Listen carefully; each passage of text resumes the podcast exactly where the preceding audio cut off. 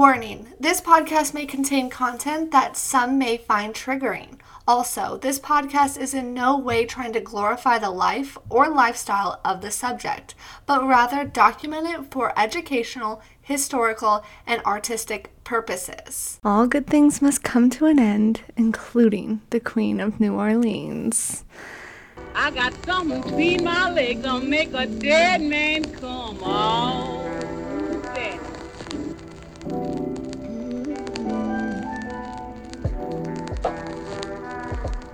I got something between my legs gonna make a dead man come. That.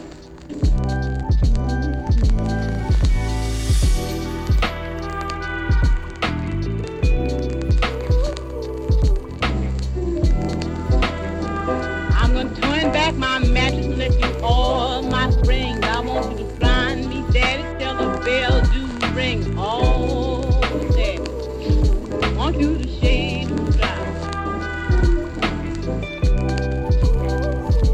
Hello, my name is Summer, and this is Paying for It. Hello, welcome back.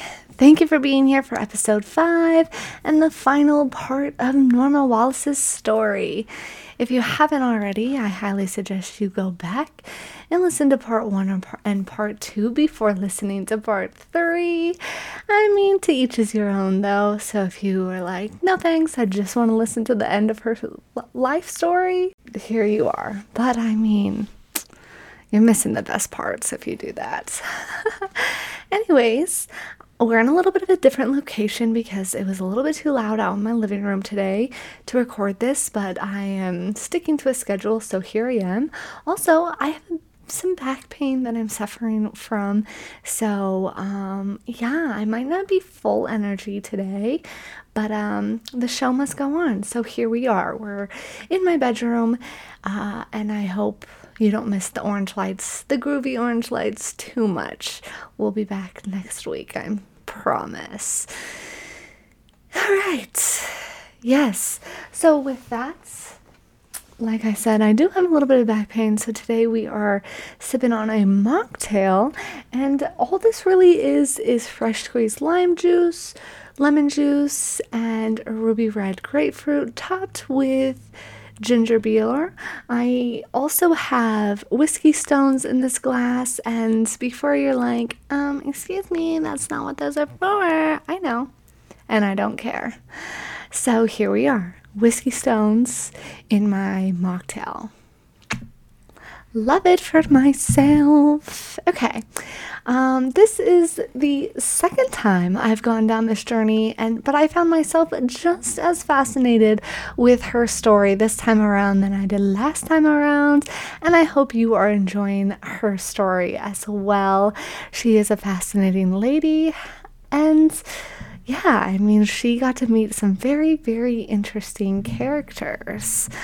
Um, also, just a reminder that my video versions are currently now subscription only, and especially for this one, this her Norma story, I found some highly awesome, highly awesome, some super awesome visuals to go along with this story. So if you're liking if you're liking me and you're liking the stories I'm telling, I suggest you consider subscribing and watching the video versions so that you can see all the history as well. Um yeah, so I guess with that, grab yourself a cocktail, if of age, a mocktail, or a coffee, whatever you fancy, sit back and let's get into the final part of Norma Wallace. And cheers! I haven't tried this, so if it's horrible, you're gonna find out with me right now. oh, that's delicious. That's delicious. That tastes like a sour soda, honestly. okay, here we go. Joe Giarrusso could have been another friend to Norma. If only things had gone that way, though. So, yeah, Joe Giarrusso could have been another friend to Norma, one to allow the queen to live just a little bit longer. But someone wasn't going to play the game very fairly, causing things to go a little bit haywire. This also caused Norma to no longer have the upper hand or patience to go about playing the game anymore. Norma will stumble slightly and then, like we've come to learn of her, recover and leave the game gracefully. However, Norma's story doesn't end as gracefully, sadly. We will get there though. All right. So we're in the early 60s. Chep Morrison just lost the race for governor, and we have a new police player to enter the game. He, to Norma, seemed like he could easily have been won over. So Norma does what Norma does. She sets up a meeting with an envelope she will personally deliver, except he doesn't quite accept her offer. Oh, come on. You know, we all know how to play this game. He didn't want to take it. He was afraid to take it, actually. He was afraid that she would spill her guts on everyone if things came down to it. Because remember, politically, things are looking a little sketch for those in Vice. She laughed this one off. He was playing coy. He would come around. There would be another battle. She knew he was he was being coy because well, he hadn't arrested her for trying to bribe an officer. So yeah, she knew she might have him in her pocket. It didn't matter though because she had the mayor so deep in her pocket. He didn't even care that he pretty much flaunted the fact that he was a regular at Norma's, even going as far as driving and parking the city car in front of her house. The funny thing was, the mayor's backers could ask him nicely to please not be so public about it by not driving the city car, but they couldn't even try to ask him not to go, as they had all been to Norma's, most multiple times, and still going. Now, keep in mind, Norma is still letting her temper get the best of her. At this point, she is kicking Mac out all the time.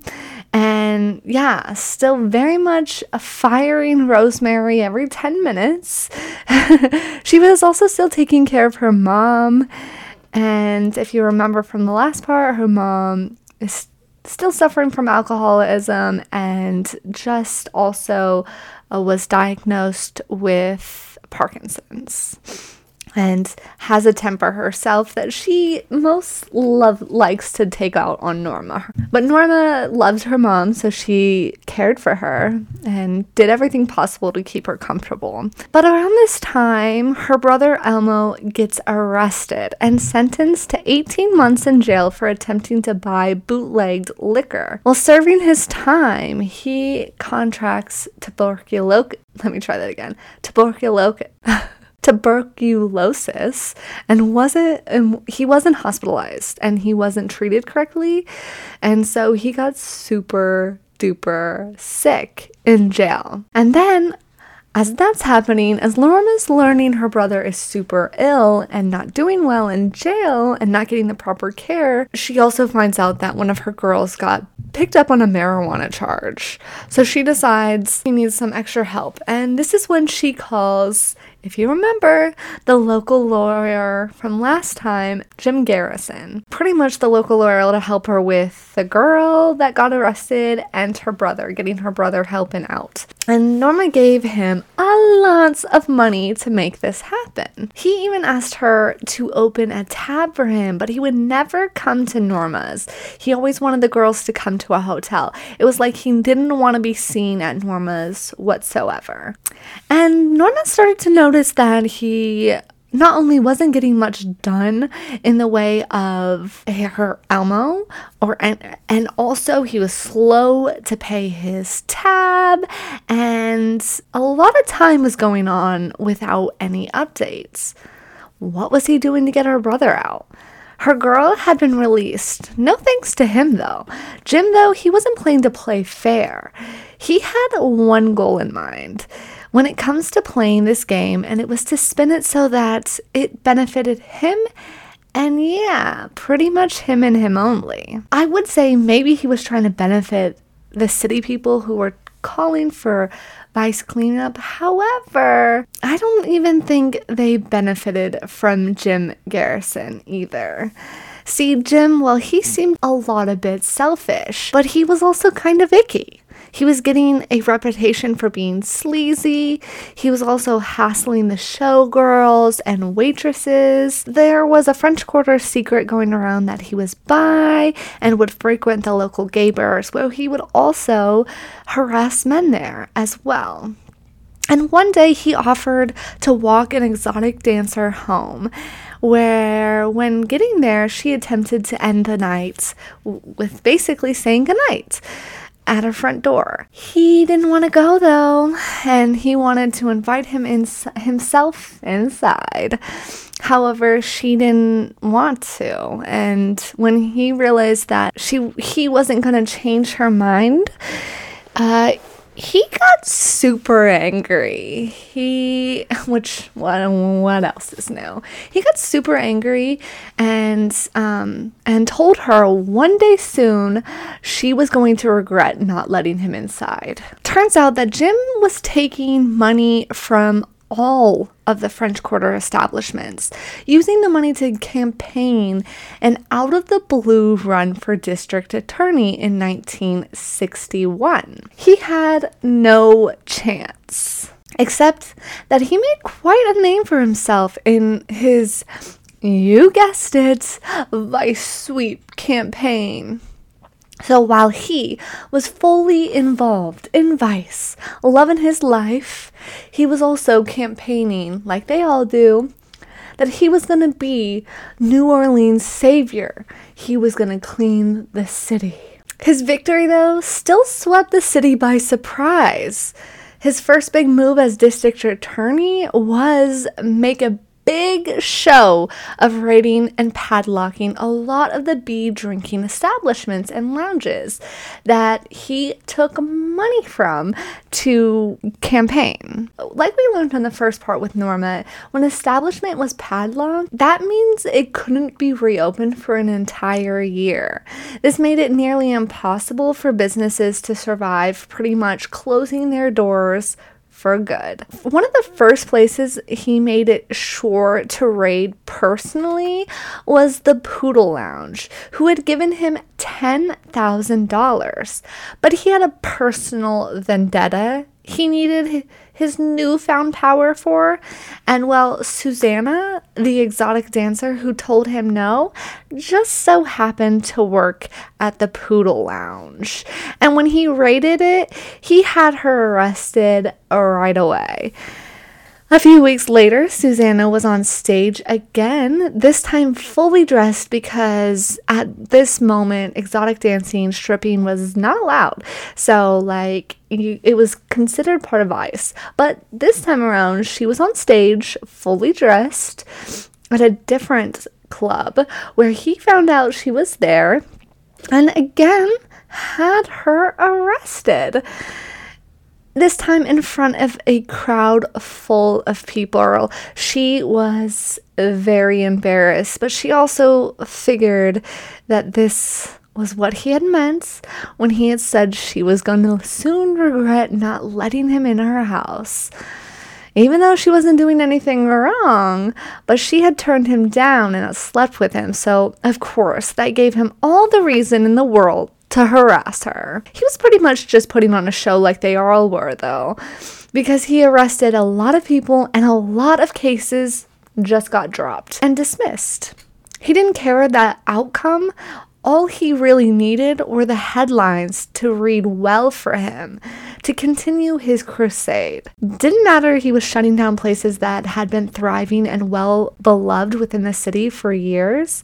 The next thing Jim did was make a big political stink of the police still being corrupt which in turn pissed off Giarrusso, who immediately challenged him to file charges against any policeman that he had evidence on being corrupted.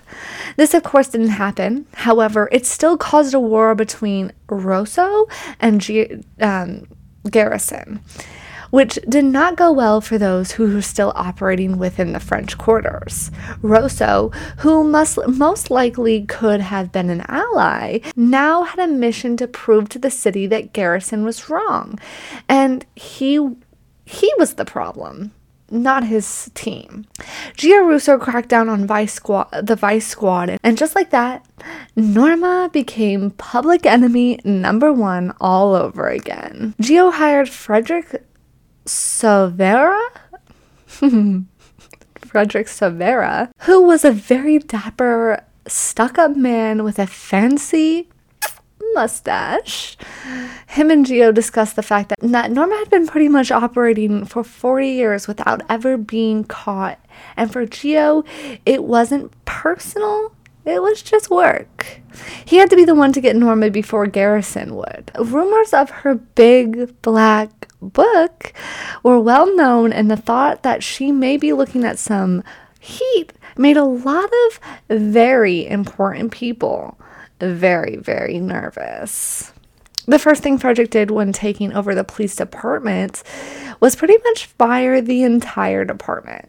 He was like, Peace. He only kept on three men that had uh, upstanding like upstanding reputation. However, in District 1, you never really know. And one of the men he had chosen to keep on was Donald Pierce, who just so happened to be seeing Terry.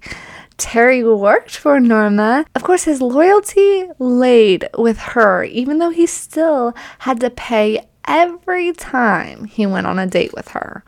So Donald started feeding Terry and Norma information, and because of that, Donald started getting a weekly envelope delivered to him, of course, by Rosemary when she wasn't fired.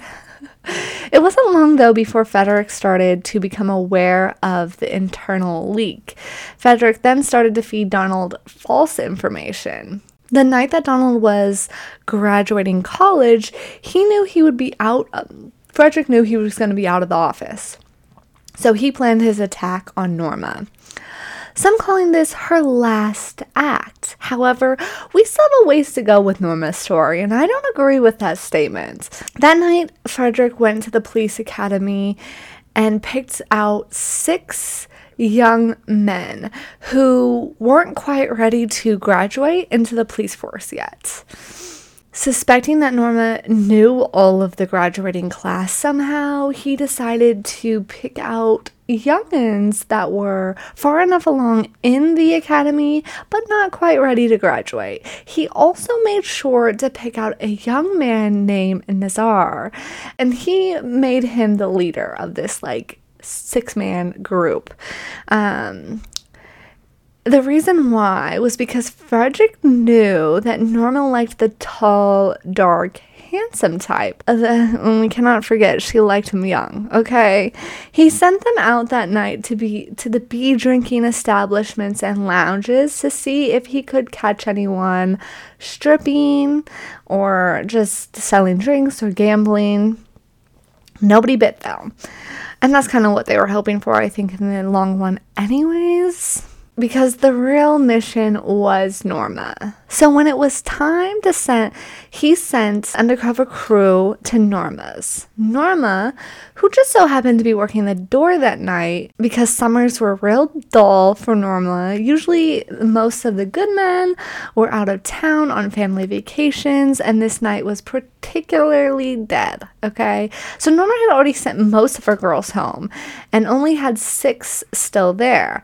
She was thinking to herself, if nothing exciting happens soon, she was just gonna go ahead and close up for the night And that was just when the six boys knocked on our door. Norma immediately told the boys she didn't recognize them and they were not coming in. But Nazar, the one that was specifically picked out to sweet talk Norma, got started on doing just that. Nazar took the lead claiming that he had took the lead claiming that he had had the best time at her house a couple years back and even going as far as to be, pretend being hurt that Norma didn't remember him because apparently they had some sweet sweet conversations the time before he'd never been there. They were posing as some out of towners celebrating their college college graduation and they were in desperate need of ladies to continue celebrating. Norma still told them no. Nazar, though, was also not willing to give up. So he kept trying, all the while also trying to seduce her with his eyes.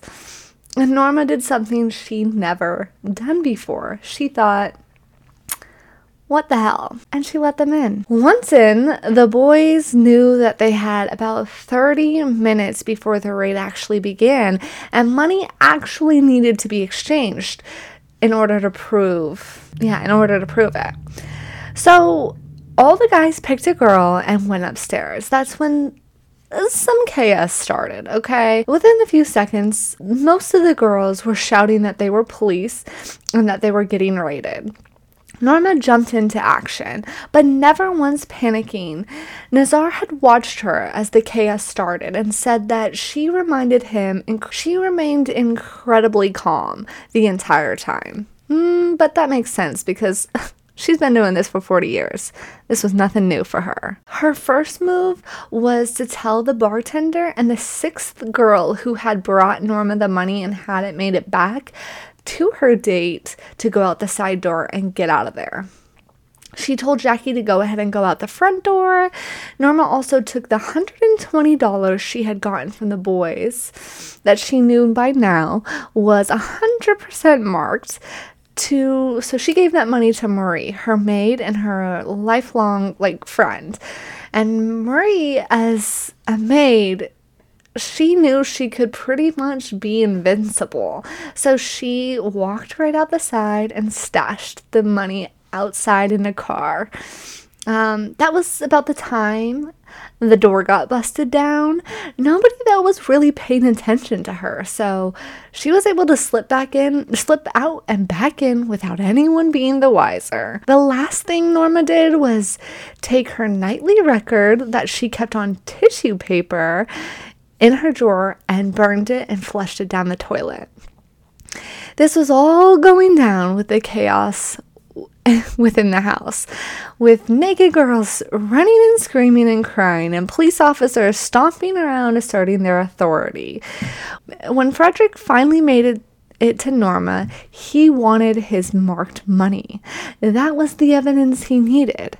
If he couldn't find it, he may not even have a real case.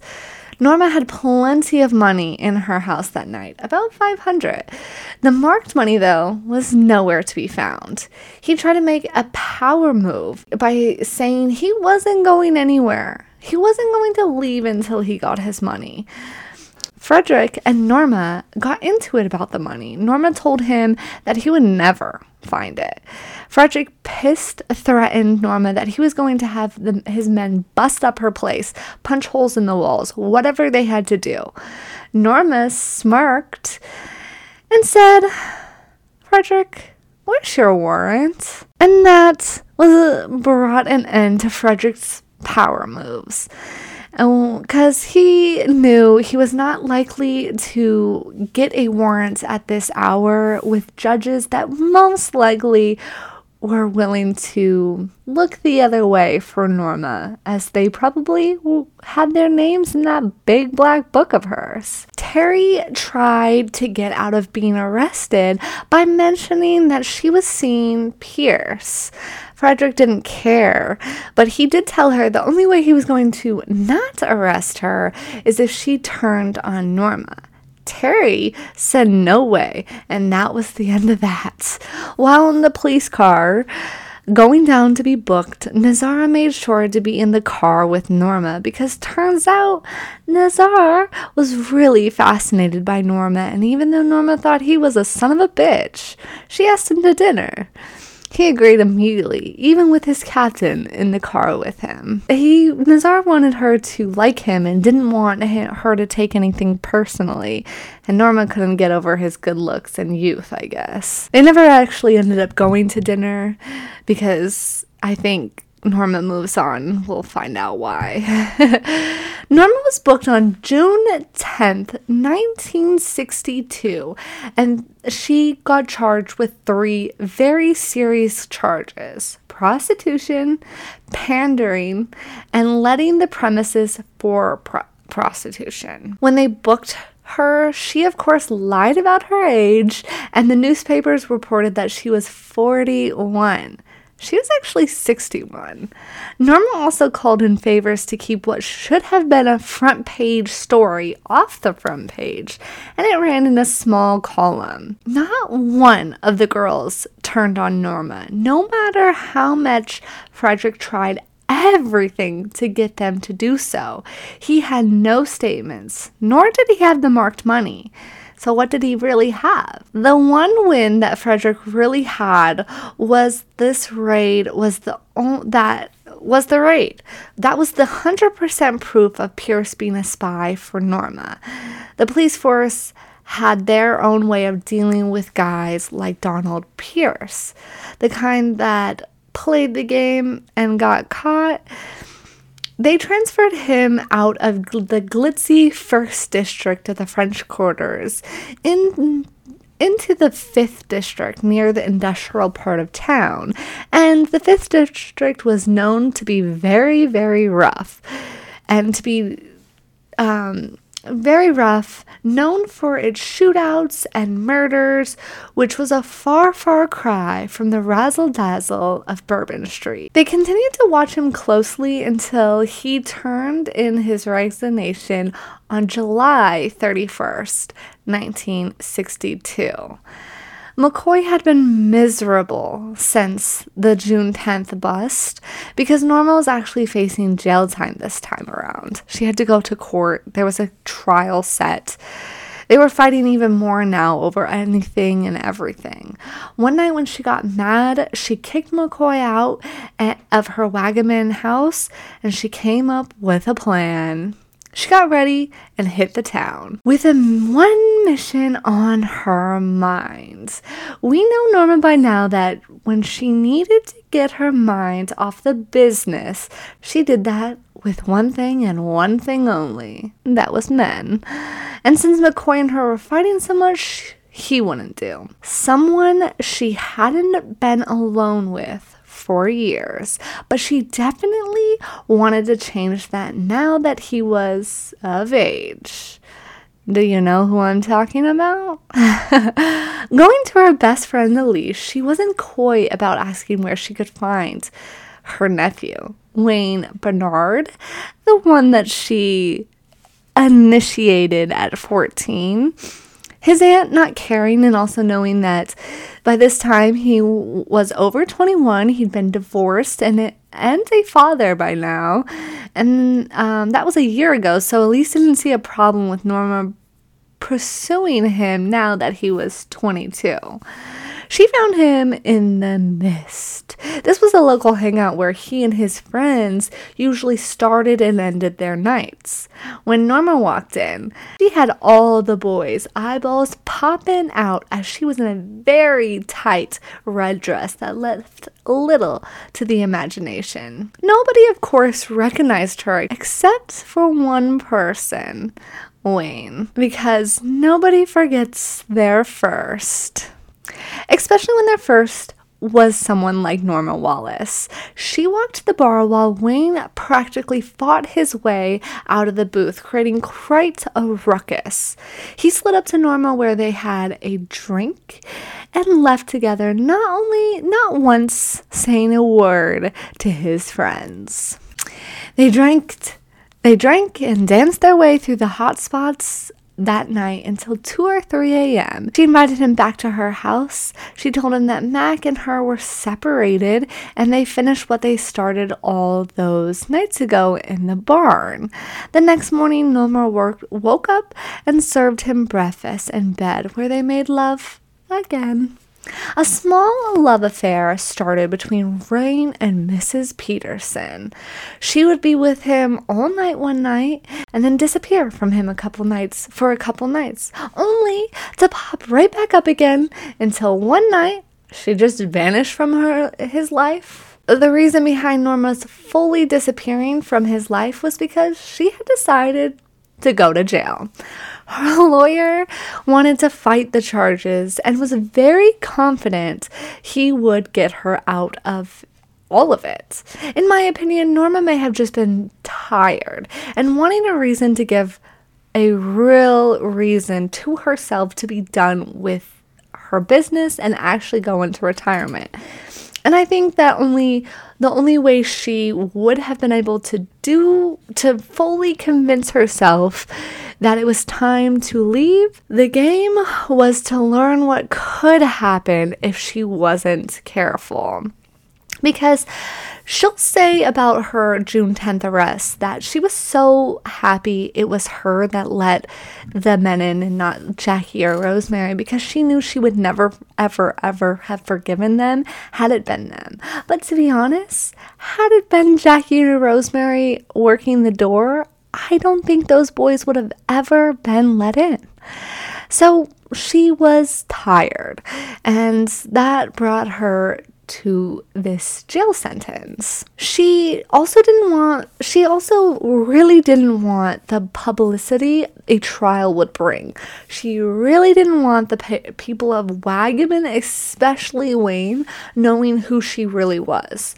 So Norma found out who the judge was going to be on her case, and it just so happened to be Bernard Cox, a customer and a friend she scheduled a private meeting with him, and Cocke told her that if he did find her guilty, she was looking at a year and a day behind bars. If, though, however, she decided to plead guilty, he would give her three months, and she could get that out of the way in six weeks. So Norma agreed and pleaded guilty to a very upset lawyer. Norma knew that she had been off her game for a while now, and prior to her arrest in June, she had been seriously thinking of giving it up again. She was a bit bummed because if she had, she would have been the only big time landlady who would have never gone to jail. She was arrested and handcuffed and led into the parish prison. McCoy came to see her, but when he did, he offered her no words of comfort except harping on about how he knew it would come to this and just making her feel really bad only really adding to their estrangement. Only really adding to their estrangement. Norma really couldn't stand the conditions to, of her cell. She had roommates that she had to use the bathroom in front of the others, and rats were jumping all over her. The whole place was crawling with mice, roaches, and bed bugs. So her next visitor was a lifelong friend, Arthur Carroll, who promised her he would see to getting her a cell to herself. Couldn't really help the cleanliness of the, the whole situation, though. Until that could happen, though, she had to deal with a gang of six that were known to beat up the landladies and, and honky tonk owners. The first full day, they tried to bully her, but Norma wasn't having any of it. She was going to learn to play the game with the girls. So when a girl named Nell, who was in for forgery offered to be her maid in return in return Norma would buy her cigarettes Norma then realized she could have all of these girls working for her because she had something they wanted that they didn't have. And that was a lot of money. She started buying things for everyone soda, ice creams, whatever they wanted. She was also nice to them, talked to them and listened to them, told them stories of her life. She never tried to act superior or unique. Most of them were just in on drug charges, so she made sure to never rat on them. There was a lot she could have ratted on them for, and a lot of those situations could have reduced her sentence, but she chose not to. And I think she started to kind of feel bad for some of the girls, or most of the girls in prison. The girls had nothing to do. There was legit no form of entertainment, like at all. So the girls would find their own w- ways, which was usually something that could and would get them in trouble if caught. While Norma was within the jail, she thought she thought that the way they treated the inmates was a crime worse than most in the jail had committed. And that's saying something. The jail was so bad, it was falling apart and dirty and just all around poorly ran. Norma also got a taste of what it was like to be looked at as a criminal. As one day she went to see the doctor to ask for her prescribed blood pressure medicine. The doctor treated her like total shit, being nasty with her and act as if she was the worst drug addict he'd ever seen. All over her just asking for her prescription medicine. She gave up without her medicine and returned to her cell. Norma was most disturbed by the alcoholics, though, because they roused some childhood memories she wasn't able to run from in the jail. And with nothing to distract her, she attempted to adopt some of them, especially the ones with children, nagging the hell out of them, telling them what it was like to have grown up with alcoholic parents. One of them that she adopted after getting out, Norma stayed on her ass for three years to keep her out of trouble for the sake of her kids until finally the girl moved back to her family farm and Norma considered her rehabilitated. After being released, Norma wished she could help them all. She felt that she could help re- rehabilitate some of the women within the prison. She felt that there was a way to get through to them. It wasn't what the prison was doing, which was them having a preacher come in every Saturday night and lecture preach at them for a few hours. However, the jail had rules that once you've been in, you can't come back to visit. So Norma did her six weeks playing dead mother and counselor the best she could. After being released from jail, Norma said she wouldn't be going back to the business. I told myself many times the day I do time in jail, unless it's the Roosevelt Hotel with bars on the doors to a suite, I'm out of the business. And at this time, you're probably thinking Norma's story is coming to an end. But that would not be the case because even though Norma said she was quitting, it was a lot easier said than done. Norma put a Oh, Norma put her 1026 Conti Street up for sale, pretty much willing to sell everything within the house as well for just 50 grand. She wanted nothing more to be out. A lot of people came to see, but no offers were made. It became very clear when tour bus started showing up to tour the house that that the house was going to be a lot harder to get rid of than she thought. Norma, though, no matter how much she said she was done, didn't stop altogether. She continued to run girls out of hotels and motels and had Jackie still answering and fielding calls for her.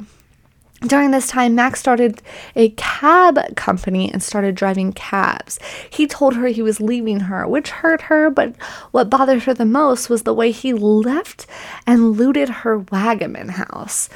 So it was time for a distraction again. And so Norma, well, she went out looking for Wayne Bernard once again. Wayne, though, had thought Norma had left his life forever and was seeing another woman named Betty at this time. And Betty, who at this point was pushing Wayne to propose to her, which he was gearing up to do just that. However, when Norma walked back into Wayne's life, it foiled Betty's plans, and, and in Wayne's brain, Betty was history. Norma and Wayne picked right back up as if she had never left. Not having to have their love affair on the low anymore, Norma started taking Wayne to her stomping grounds in the French Quarter, where Norma treated him like a king. Norma spent money as if it had been printed in her house, and for Wayne, who was making $35 a week working at the shipyard, this was so new and dazzling. Miss Peterson also started giving him a couple hundred dollars every time they would go out, without ever telling him how he needed to spend it. Wherever they went out, they were treated like royalty, and Wayne just loved it. This was a whole new world that opened up for him because of Norma. At this time, Norma stopped running anything out of Conti's street home because she knew it was still very, very hot. However, they still fielded the phones and dispatched from Conti. One day, when Jackie was working the door, she seen two men walking up uh, the driveway and knew right away they were cops. So she threw the buzzer and got no response from Norma, which at first totally irritated her. Jackie and Rosemary came to the front to confront the cops just in time to spot Norma turning the hose on to the men who had a warrant that she blasted right out of their hands. Sometimes, though, the temptation for Norma was too much, and Norma started making more and more exceptions here and there. So by the spring of 1963, 1026 was some way back in play.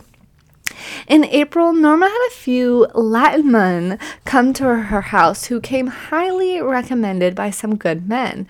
She only had a couple of girls within the house, and so Rosemary had to help out, which she did on occasions when Norma needed her, but Norma knew she would never hear the end of it, and Norma was thinking pretty much, okay, I'm gonna have to buy her something to get her to do this. So, yeah, when things were going well with the Latins and everyone was in their prospective places, Norma went up to her, her, her own room and she was suffering from a major, major hangover, which was more common than not these days for how much her and Wayne would be going out. She was in the middle of undressing when her front door gets busted down. Norma, naked, got Rosemary and the other girl and two of the, the other two Latins into the hideout. Right as the door was being shut, though, one of Norma's poodles ran into the hideout. With no time to grab her, they had to keep their fingers crossed that both the Latins, who didn't speak any English, and the poodle would stay calm. Norma, pissed and very hungover from the night out with Wayne the night prior, met the cops downstairs, greeting them very naked. She had totally forgotten that she hadn't finished getting dressed. The search went on for hours to the point that Norma left the cops at a certain point to just finish getting dressed and then it continued to go on. Frederick, though, swore he had seen another person in the house and was not believing Norma when she was letting him know she was home alone. So they continued to go through the house, tapping on everything. Meanwhile, in the hideout, the men were having a good time, but Maggie the poodle didn't really like the men, and Rosemary had to try to keep her calm, but she didn't like the dark. So she decided to ask the bartender, who was also in the hideout, um, if he could try to find the flashlight she knew was somewhere within the hideout. The bartender, trying to be nice, gets up to look and accidentally hits a thing of paint, which falls on the girls. So now the hideout was full, cramped, hot as hell, still dark, and smelling like paint. Rosemary was so irritated, and as the hours passed, the Latins also started getting a little nervous. In the main house, though, Norma hung over and All this tapping on the walls really riding her nerves, started to get real, real frustrated. And as it was going into the fifth hour of the raid, Norma finally had it. She started to give it to them, letting them know that this was harassment. Frederick wasn't looking to leave Norma's though. Yeah, so she decided she was going to call her carpenter and told him that she was going to board everything up because he was threatening to knock holes in everything. And she was like, you know what? I'm so angry. Just do what you got to do. But I'm also calling my carpenter. We're about to board this place up. So frustrated, she even decided to just start doing it herself. So here she is, just hung over, like nailing boards into the walls. This, for some reason, made Frederick leave. By the time she finally got got all of them out of their hideout, it had been past five hours, and Rosemary, who was covered in drying candy red paint, was pissed off. She really thought that Norma had forgotten about them. No doubt Norma had to spoil, spoil Rosemary to calm her down. Norma pretty much pissed off at the fact that the police were raiding her daily and she was still paying graft to them and Garrison, but we know now that he was shady as fuck and he was threatening to padlock Norma's as well. And that was the last straw and the last trick Norma ever turned in 1026 Conti. Even still, though, that wasn't the end of Norma's story nor her days of running a house. Norma, even though she told herself she was done with this game plenty of times, the itch came back every time. Norma and Wayne were still in full blown whirlwind romance. At least that's how Wayne felt. Norma was different than any other girl he'd ever been with. Norma treated him like a king, and she didn't just lay there making him do all the work like the other girls had been he'd been with. She knew things that no other girls he had been with could do. She was amazing in bed, though he wasn't always able to escape Norma's anger, and she liked to call their fights little ruckuses. One time, at a night out on the town, she got so angry with him, she chased him around her car, even going as far to take her shoes off and try to hit them, him with them. Wayne, though, never let anything get to him, so he just eventually got her in her car and home. The next day, Norma woke up to feet that were beat up, but Wayne just kissed and rubbed them. Eventually, Norma asked Wayne to move into the Waggaman house with her, and he agrees, of course. When he moved in, though, she told him that she also had a few of her nieces living with her. He didn't have to wander far from Mrs. Peterson's side, so at first he didn't ask many questions of the ongoings of the house until one day when he caught one of the nieces getting it on with someone late in the evening. Coming back to the room to find Norma, he finally asked what actually was going on in this house. Norma took him out onto the bedroom patio and whispered to him that her name was not Mrs. Peterson. At first, Wayne laughed, not really getting it, but was finally, but not really getting it.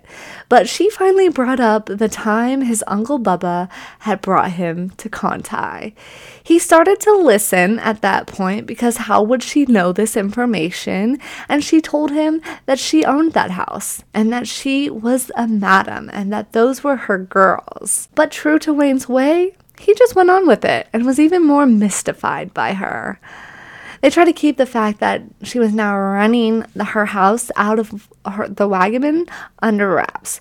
But one day, someone at the shipyards found out who he was seeing, and the entire shipyard, when within a few minutes, the entire shipyard was also informed of the fact. People he had never even talked to felt that they were entitled to the connections and wanted in on the action, except, of course, they didn't want to pay. They knew Wayne, so Wayne, of course, was going to be able to get them in for free, right? That's how this works. At Norma's suggestion, he retired from the shipyard. One day, when Norma was out of the house and Wayne was doing some work around the property, one of the girls tried to seduce Wayne. Marie, Norma's maid and well trusted friend, someone who had worked for Norma for a very long time and had moved to, with her to the Waggaman property, had caught her, which scared the girl off. But Wayne did what he normally did and just let it roll off. The girl, though, never approached him again, and neither did any of the others. The word was starting to spread about Norma running a house in Waggaman, and Bubba, who was the new chief of detectives, protected her as much as possible. However, she was still not immune to raids in Waggaman. During the raids, she would sometimes send Wayne and the girls to the sh- chief of police police's house. That's right, Bubba and his wife would hide the girls during raids. The first time this happened, Rosemary freaked when Norma told Wayne to take them to Bubba's.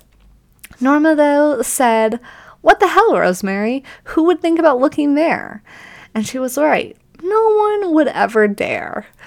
After one raid, Norma and Wayne took a vacation to Mexico to lay low for a bit, where she spoiled him rotten. Took him to dinner, drinks, shopping sprees, staying at luxury hotels. She had told him she had brought five grand with her and was determined not to leave until they spent all of it. And that's exactly what they did. Norma also loved to flirt with others in front of Wayne, just to make sure he would react the way that pleased her. Because he was a total aloof about things, she wanted to make sure he wasn't aloof about her. Upon returning to Waggaman, Bubba got into a bad, bad accident, leaving him blind in one eye and with a limp, forcing an early retirement. His boss told him pretty much that meant Norma was fair game, and he immediately told Norma that no, he no longer could offer her protection anymore, and he sh- and he also told her she should shut it down tight. And you know what? Norma listens.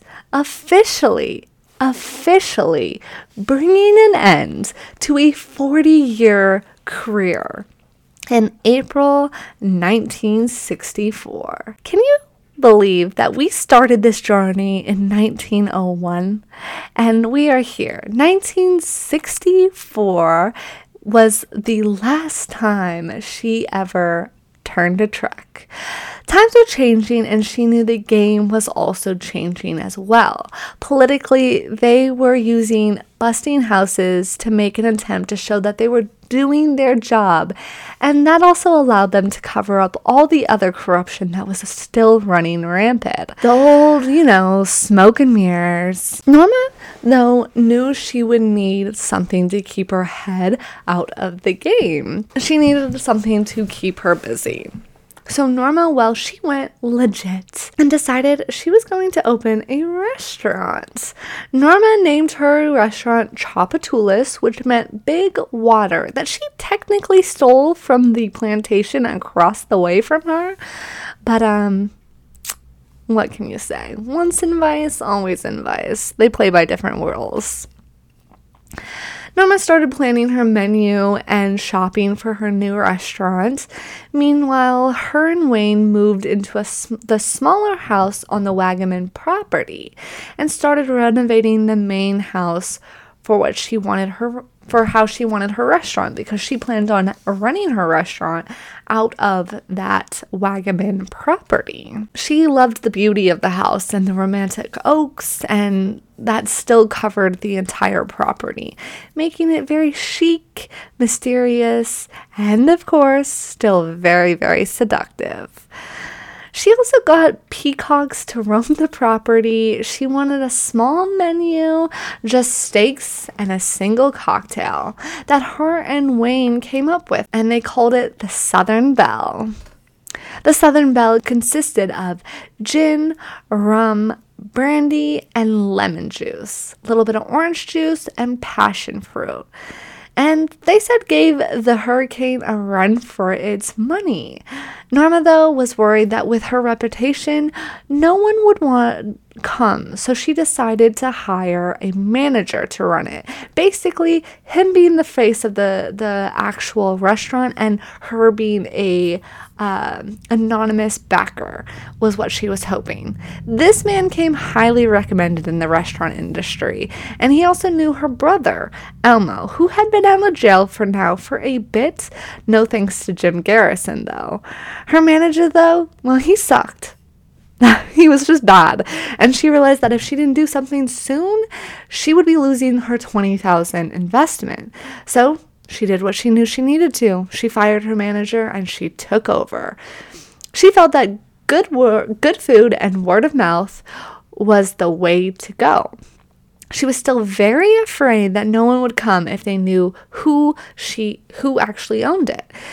So she went down to some local places and talked to some locals, people mentioning, she talked to some of the locals mentioning Tchoupitoulas in their conversation.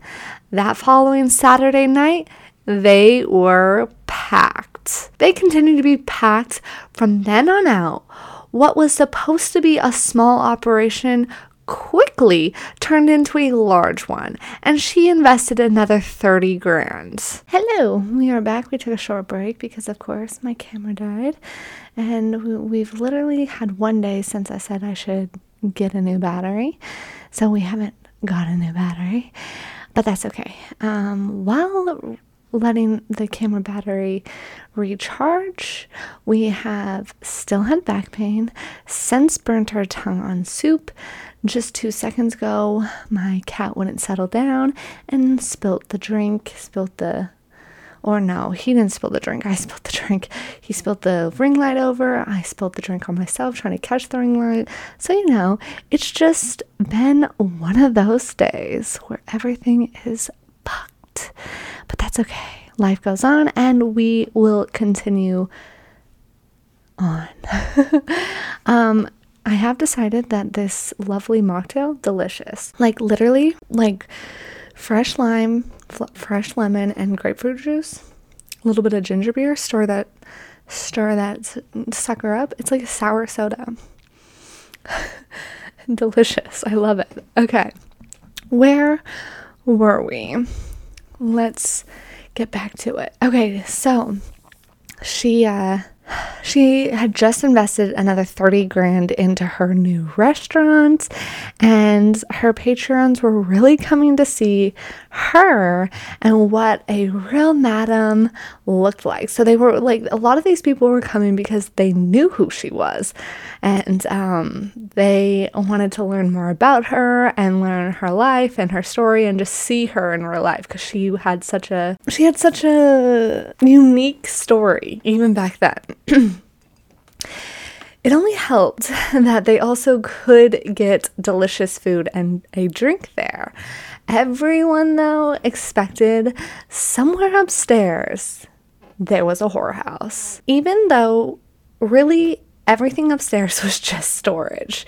She had retired from the game. She was also really trying to escape rumors because everyone believed it, and even the cops loved to show up at her house or I'm sorry, show up at her restaurant and they would often do checkups on things. And she's like, damn, guys, I'm really just over here running a restaurant. I don't have anything going on upstairs. She also went about trying to get people to believe her by not hiring any woman for like wait staff or anything. She chose to just hire uh, actually African American uh, men.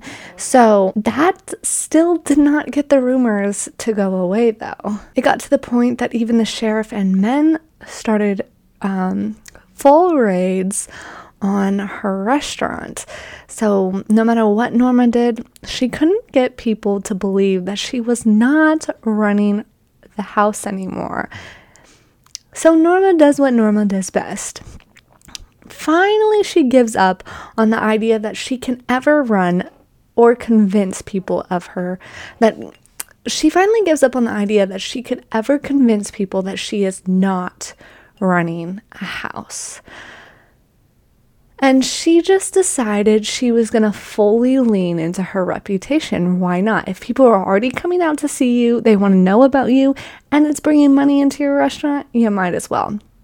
So she would get dressed up every night, nightly coming into her restaurant um, and talk about her tales, really, her life tales, and people were into it. They loved it. And so people would come to hear about her past, just kind of see her in her glitzy way. And um, yeah, but then one night, a good man came into her bar, excited to see her. He eventually puts a hundred down hundred dollars down on the bar and asked her to go get him a girl. And just like that, the temptation, the itch was back. And she thought long and hard. It could be so easy, she thought. She had so many contacts still.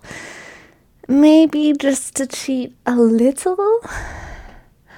But surprisingly, Norma fought that urge. And she said, No, darling, I'm sorry. I'm finished in that business. And turned the good man down. I'm sure he was shocked, but he respected her decision and he left. Norma was so proud of herself and knew that she had finally did it. Finally, at the moment at least, had retired from the game. Business continued to make business continued to explode for her, and she continued to make big changes and upgrades to the restaurant. Wayne did a lot of the handiwork and was coming into work to um, work the lunch and night cl- crowds as well. Norma handled all the money, ordering and hiring. Phil H- Harris was known to stop by when he was in town. He loved it, and Big Mo was one of the of her well known customers and regulars who he loved to come and reminisce with her late into the evening. Norma's anger, though, wasn't getting any better.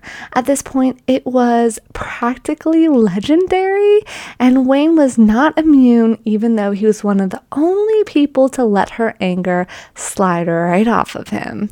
Never even protesting when she had him sign her checks over to her, er, or when she didn't allow him to have his own bank account. He didn't care. He was just that type. Nothing bothered him. Norma loved all the attention that her restaurant brought her. It was like the same thing as when she was younger and walking into the blue room. It felt the same all eyes on her. The thing that she didn't like about her restaurant, though, was all the attention that Wayne got from the young girls who were coming in to see Madam, but also maybe the bartender. Now remember, Wayne's way younger than Norma is. But he was still seeing her. He was still involved with her. You know, he liked her. She would often lose it on him when she thought he was giving a female guest too much attention. Norma, at a certain point, decided they should get married, telling him that her lawyer suggested it him not caring because he loved her and at least loved, or at least loved the way he treated her, or at least loved the way he was treated around her. They were married February 18th in 1965. Marriage didn't stop the young ladies, though, from trying to flirt and get the attention of Wayne. So Norm decided they needed a place away from the restaurants and town. And uh, she wanted to just get him away from Waggaman in general. So she brought a 75 acre um, piece of land in Mississippi, all in her name, of course.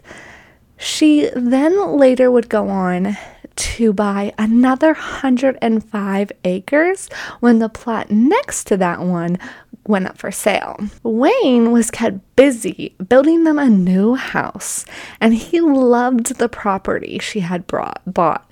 Norma would still go to the restaurant nightly, and she would dress up and make a big show of her jewelry especially her two diamond rings that she had gotten from Andy Wallace and Sam Hunt. If something fell in the kitchen and would make a loud noise or bang, enough to make a disturbance in the dining room, she would come out and make a big act saying, that was just my diamond ring. It fell off my finger. Her patrons absolutely loved it. I mean, it was hilarious. Bubba, though, was r- real worried about her flaunting all her jewelry nightly. He told her that she needed to be really careful. Norma, though, felt as if she didn't have all this jewelry for it to sit in a box. So she kept flaunting. In 1967, when she closed up and when she closed up shop and she was cleaning the kitchen, Wayne was outside working on things within the yard. When all of a sudden, Norma was attacked by two men in a mask. They wanted those rings. Norma hadn't taken them off for years though, so she couldn't get them off her fingers even though even though she was trying like hell. The the robbers got pretty antsy and mad, and one of them threatened if she didn't get them off her fingers, they were going to cut her fingers off. Norma, freaking out, started pulling, twisting, doing anything she possibly could to get these damn rings off her finger. The robber grabbed her and had grabbed some cutters and she was begging him like to please not hurt her. She thought for sure she was going to lose her fingers that night. Luckily, though, he just cut the bands off of her finger and they fled. Norma immediately called the cops and Bubba. Bubba knew that the robbers had to be still hiding on the property, so when the cops got there, he asked them to follow them into the woods, except they didn't. They kind of just laughed the whole thing off and like went and had coffee with Wayne. Uh, it was weird. To me, this is where my opinion of Wayne changes. I don't know why they didn't take it more seriously or why. I just noticed this chair is so squeaky. Has that been happening the whole time? Oh, that's gonna be so annoying. Okay, I'm gonna try to do my best not to move. Damn it. Okay, but yeah, so this is where my opinion on Wayne cha- starts to change, okay? You tell me how you feel about him after this. Um, they basically did nothing, and uh, even though the robbers were still in the woods that night, Bubba didn't get no help from them, and they were never caught. Real sad. Norma, well, this affected her. Wayne said she lost some of her spark and spunk that night. Some of the fire left her. I mean, of course, that's a scary situation. And when you really think your life is in dire threat, that can affect you. And when you don't get the proper care and aftercare, yeah, it, it'll, it does fuck you up a little bit. And also, she lost two things that were so important to her and it was like no one cared. Ugh, what a time to be alive. Norma being uncomfortable with what happened to her at the restaurant because it probably re traumatized her every time she was alone or even having to go back to the, the spot she got attacked. Norma was still very uncomfortable with the country living, though she started spending more and more time in her new property. And even though it was very secluded and very country living, she decided that it was time to give up her glamorous job of hosting a popular restaurant to move to the country with Wayne after her um, officially. This move really came especially after her brother died. Elmo passed away in 1968. So this really nailed the coffin to sell Tchoupitoulas and fully, fully retire for Norma. Marie, her faithful maid, also moved with her and Wayne to the new property. The land they chose was incredibly isolated, out of the middle of nowhere, and it was about a three hour drive to New Orleans. I would say that this was the final act of Norma Wallace or at least the restaurant stage was, because she was still able to live a very, very glamorous life up until that point. And now we are heading to the final act of Norma Wallace. But I want to warn you that it is going to get a bit sad moving forward, and then it ends just gonna maybe wrench your heart out a little bit. And I know that might give it away a little bit, but I also don't think you realize. So I'm just going to preemptively say trigger warning. okay, let's keep going. In the beginning, it wasn't bad being isolated with Wayne. They liked to sip wine, and Wayne loved to ask her to tell stories about her past.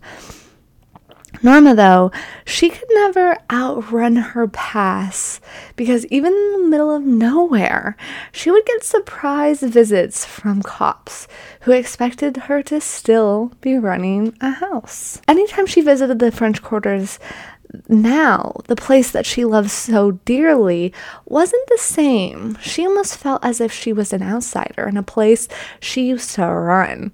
Things were looking very run down, including her Conti house, and things for the French Quarter politics were still popping off though, because Jim Garrison would eventually go on, oh, would eventually go on to quit as the district attorney. And shortly after, he would be arrested on the fact that he was bribing and taking graft.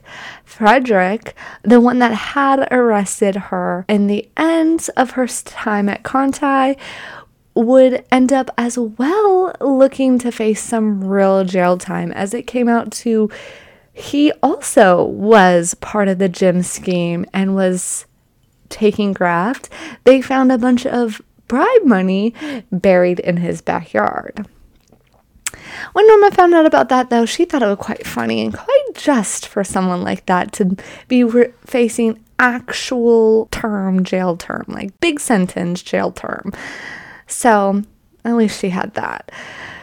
Wayne started to become pretty resentful of Norma at a certain point. He felt that she had put him away and left him out of all the big decisions, like selling the restaurant that he had put zero money into, or when Norma's past friends came to her for help, she would tell Wayne it was better and safer for him not to know what was going on.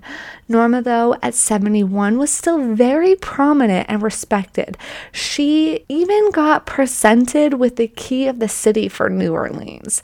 So she still was very much big in this community. This is also when she started recording her life story, saying that she was going to spill all the tea um, on those of her past. She, however, never could actually bring herself to name names. Norma also was still very cranky, and Wayne and her started to fight a lot. The making up part, the part that Norma said made the fight worth it, it started to become less and less. And after 10 years of marriage, their sex life slowed. I would say pretty naturally that's that kind of stuff happens, especially at Norma's age. Um, Wayne started to feel kind of suffocated by her and he wanted to go get a job that Norma was Norma pretty much was like no why?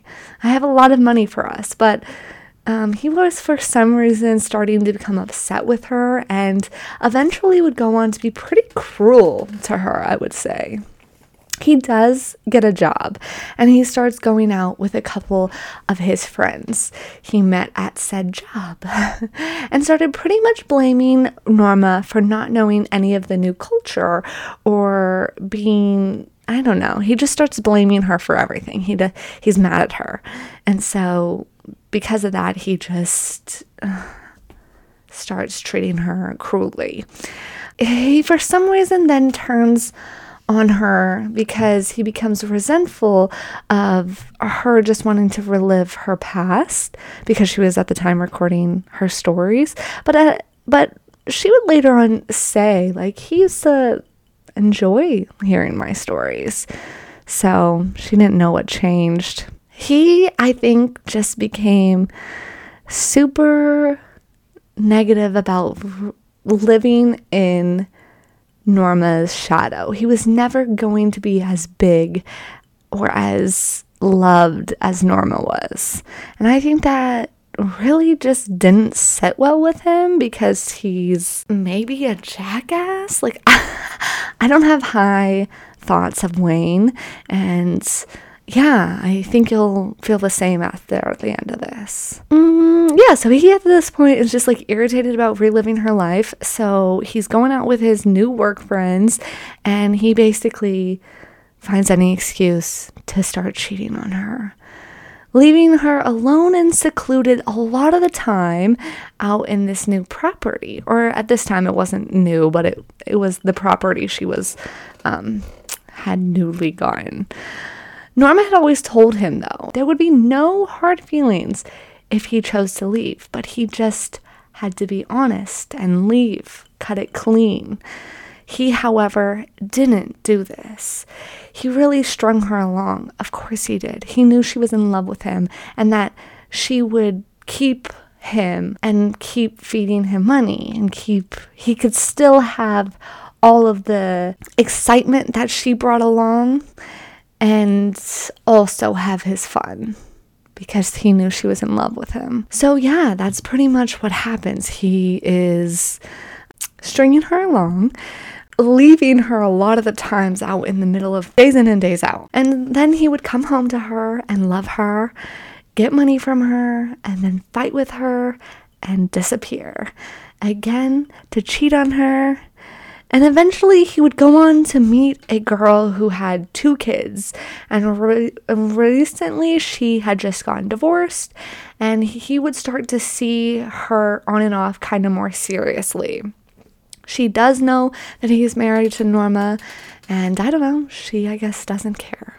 However, anytime Norma called him, he would go racing off to her side, which caused some issues with his new girlfriend. Uh, duh. But Norma knew, she knew in her heart, you know, she had also once been a cheater, but anytime she was cheating. She knew they were cheating on her. So it felt different this time because she had asked him not to. This is at the point that Norma's mental health kind of takes a downward spiral. She's already outliving most of her friends. Pete had passed away the year prior, and now her new newer younger husband was messing around on her. So one day when she was visiting with Bubba and Elise, she was laughing at him because he had was old and he, he had that accident and he was kind of limping. And um, so he told her, Norma, don't you worry, you will be feeling this soon enough. This is when she responded with, Oh no, Bubba, you'll never see this old whore limp. You'll never see this whore get old. She decided that she couldn't stand being out in the middle of nowhere by herself, nightly, all the time. She spent most of her time alone. At this point, her maid had already re- like retired and gone home to her family, and so she decided she was going to sell the property and move. And Wayne threw the biggest fit. He got super mad at her, even though again he put zero money into this um property, but he cried to her saying like, "You know how much I love this property and you know how much time I've put into this property." And uh, yeah, he just got really mad at her.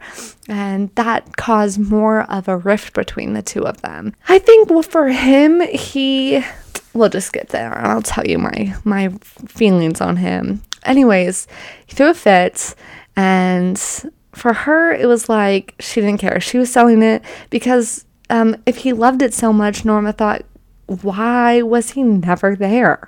So um, she didn't care. She sold it. She thought this that selling the property and buying a new place in Bush would make Wayne a little bit more happier, anyways. And um, she thought she found a great property for the two of them. It was still out in the middle of nowhere, but it was a little bit closer, I guess. And so she felt that maybe this would bring them closer. It, however, does not. And um, yeah, so she's still in the middle of nowhere and she's still being cheated on. And this actually brings her this actually brings Wayne and Norma closer to the girl he was seeing. So it didn't really work the way Norma wanted it to. This is about the time that Rosemary also starts to visit. She is married someone else um, who also not a great person. He was like like also like grew up on the streets and had a heroin problem, but at least he didn't um, put his hands on her or anything. And she also was running her own little house um, in the French quarters. So Rosemary had learned a two thing or two and kind of took up the business. She also had a son who was born with cerebral palsy, and she was the greatest mom she could be to that baby. She put that baby um, above ever, everything. She loved her baby. Um, Rosemary really tried to convince Norma to come back to the French quarters and let her take care of her.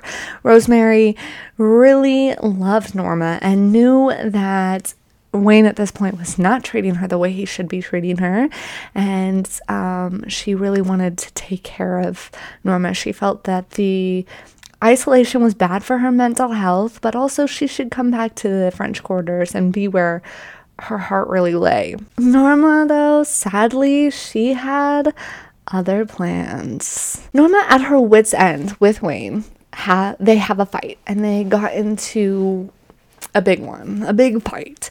When she tells him if she doesn't start feeling better, she was going to shoot herself. Wayne, being the selfish little prick he is, said very hurtful things to her, and left. Coming back a few nights later to start it all over again. And when she told him that she was so lonely and she was going to end her life, and you know what he did? He still didn't believe her and left. So one day, she went to Sydney. This is Rosemary's husband, and she asks him for a gun. Norma felt that she either had to kill Wayne herself or kill herself. Sydney, who just grew up on the streets and was now full blown addict, told her he would get her a gun. He didn't really think this one through or where it was going to go or anything like that. So the following weekend, Rosemary and Sydney come out to visit with Norma.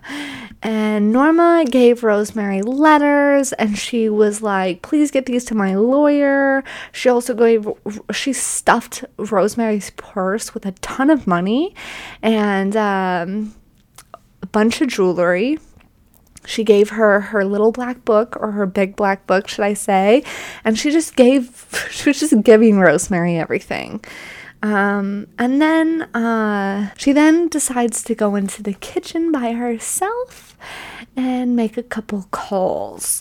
She called Bubba and he did not answer unfortunately. He wasn't home. And then he she calls Sarah, Elmo's widow, his wife, where she tells her she was going to kill herself, and Sarah begs her not to, telling her that she was on her way to see her and to please don't, you know. But Norma had made up her mind, and what we have learned about Norma was that when she wanted something, she got it. And this time was no different. And with Sarah still on the phone, and Rosemary in the living room, she fired the gun twice. One of the bullets entering her head and the other the ceiling. Rosemary, of course, immediately freaks out and calls the cops. Norma was still alive. Wayne when he got the call later, letting him know he should go home, where then he finds a ton of blood in the kitchen and proceeds to clean it up before going to the hospital, still not knowing what's going on. Um, yeah, can't say much about the dude. I don't know. Norma, she had been in the ambulance, and while in the ambulance, she pleaded, or she not pleaded because she couldn't talk, but she was constantly trying to rip her oxygen mask off, um, trying to end it. She was trying to end it. And Norma went into surgery and sadly was pronounced dead at 5:07 on December 14th, 1974. Rosemary had stayed at the hospital with her the entire time. In her emotional state, she had fallen asleep and woken up to find that someone had stolen the money and jewelry Norma had given her. She probably had forgotten all about it in the course of whoa, this traumatizing event. So, yeah. Wayne went on to say that he was devastated, so devastated when it was time to spread her ash- ashes. He didn't say anything when Sarah decided to spread her ashes in the river in the French Quarter. Never once saying no to her, knowing that Norma hated the water. She hated the water. The fucking disrespect of this man. Norma didn't deserve that, I will be honest. To end Norma's story, because that is the end of Norma's story, I could go on to talk to you about Wayne and his asshole ways, but that isn't what this story is about. No, it's about Norma Wallace, the last Madame of New Orleans. So to end her story, I will end it with a final quote from the Queen herself. I look back at it all and wonder how I did it. But in those days, it was so much going on, so much excitement. Things happened and you lived with it. Running a house was always a strain, always trouble, but it was never dull. As for abolishing prostitution, what is better to have? A nice clean house or what's going on there today? Here's the deal women get married for one thing security. They sell it for one man for rent, food, and clothes. When you look at it that way, hookers get more for what they sell. Now, what a wild, wild ride that Norma's life has been. And I will be honest, I'm very sad the way it ends. And I knew this was where we were going the whole time, but it was sad. Much sadder reliving it this time because the first time I listened to this audiobook, I listened to it in my car on my way to work just randomly throughout a couple months. This time I went on the journey past and and when I got to Wayne, I was ooh. I have personal personal hatred for that man, I think, because she didn't deserve that. She did not deserve that from him, the guy she gave so much to, to be honest. She spoiled that boy. Now, the end, it was incredibly sad, but that doesn't define who she was as a person, as a madam, as a woman. I personally think she was let down by someone she loved so dearly and had entrusted her care for her, had entrusted that he'd care for her. Norma, she was a cheater, but so were all her other lovers. They cheated on each other. The one thing she had asked from Wayne was not to cheat on her, or at least to break it off clean, because she wasn't going to cheat on him. And if he wanted to leave, he was free to do so. He, though, he couldn't do that, could he? He wanted to hold on to her notoriety and money, with also trying to find his freedom. He screams that she took it away from him. I know with an end like that, most probably pity Norma. Not I, though. I loved her story and what she was able to do within the game. I enjoy her story and all of it the good, the bad, the ugly, but also her ability to live a very glamorous life in a very powerful position that most ladies back in the day never got the chance to even dream about. Norma will forever, to me, be the queen and last madam of New Orleans. I really, really hope you enjoyed Norma's story as much as I did. I was sad. I'm sad the way it ended, but I don't know. I still don't think she would ever want us to be sad because, in her mind, she chose the way she began and she's choosing the way she was going to end. And so I guess we can be thankful that she knew her life was glamorous and she recorded her adventure. I'm happy that we were able to hear such a wonderful, thrilling story. Yes, and I hope you enjoyed it, and I thank you for being here. And I'm sorry I wasn't animated and we're in a weird spot. We will be back next week in higher spirits, fingers crossed, at least higher spirits, and at least with no back pain and better lighting. Anyways, um, yeah, so cheers to Norma Wallace. I hope you guys have a wonderful rest of your evening and a great weekend. And I will see you next time.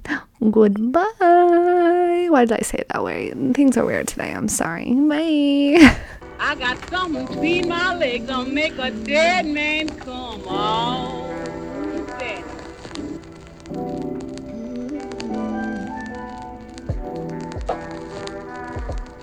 I got something between my legs to make a dead man come on.